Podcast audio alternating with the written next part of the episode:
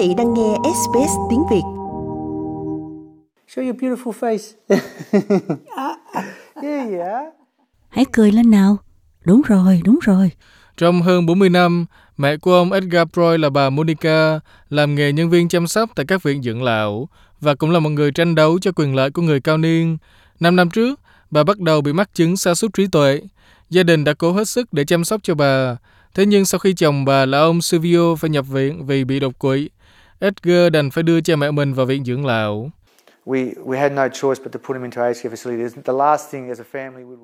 Chúng tôi không còn cách nào khác ngoài việc đưa cha mẹ vào viện dưỡng lão. Đó là điều mà gia đình không hề mong muốn. Chứng sa sút trí tuệ khiến cho bà Monica thường xuyên đi lang thang ra khỏi phòng và nói chuyện lớn tiếng. Viện dưỡng lão đã phản ứng bằng cách sử dụng thuốc để kiềm chế các cơn phát bệnh của bà. Quy trình này tiếng Anh gọi là chemical restraint. Thế nhưng ông Edgar nói rằng biện pháp này chỉ khiến cho mọi thứ trở nên tồi tệ hơn. Even with her dementia, she gives me these hugs and she laughs and she giggles and you know. But when I was hugging her when she was on all the medication, ngay cả khi bị sa sút trí tuệ, mẹ tôi vẫn thường xuyên ôm tôi và rất hay cười. Thế nhưng khi bà uống thuốc và tôi ôm lấy bà, mẹ tôi dường như mất hết mọi sức lực và tôi không thể an ủi bà. Theo phúc trình mới của tổ chức theo dõi nhân quyền, những trường hợp như thế này xảy ra rất thường xuyên trong lĩnh vực chăm sóc người cao niên. Bà Ellen Pearson, giám đốc phụ trách Úc Châu của tổ chức này, cho biết những công trình nghiên cứu do chính phủ tài trợ tiết lộ một xu hướng đáng lo ngại một số cuộc nghiên cứu cho thấy một phần ba số người trong viện dưỡng lão hiện nay đang dùng thuốc an thần, 32% khác dùng thuốc chống loạn thần. Họ đang dùng những loại thuốc này mỗi ngày. Vì vậy, mặc dù chúng tôi phát hiện vấn đề này ở 35 cơ sở, nhưng chúng tôi biết rằng đây chỉ là phần nổi của tảng băng mà thôi. Chính phủ đã đặt ra một số quy định nhằm hạn chế tình trạng này hồi đầu năm nay. Thế nhưng tổ chức theo dõi nhân quyền thì muốn cấm hoàn toàn biện pháp này. Bà Bethany Brown là một trong số những tác giả của phúc trình trên. We found that older people were being given drugs to control their behavior.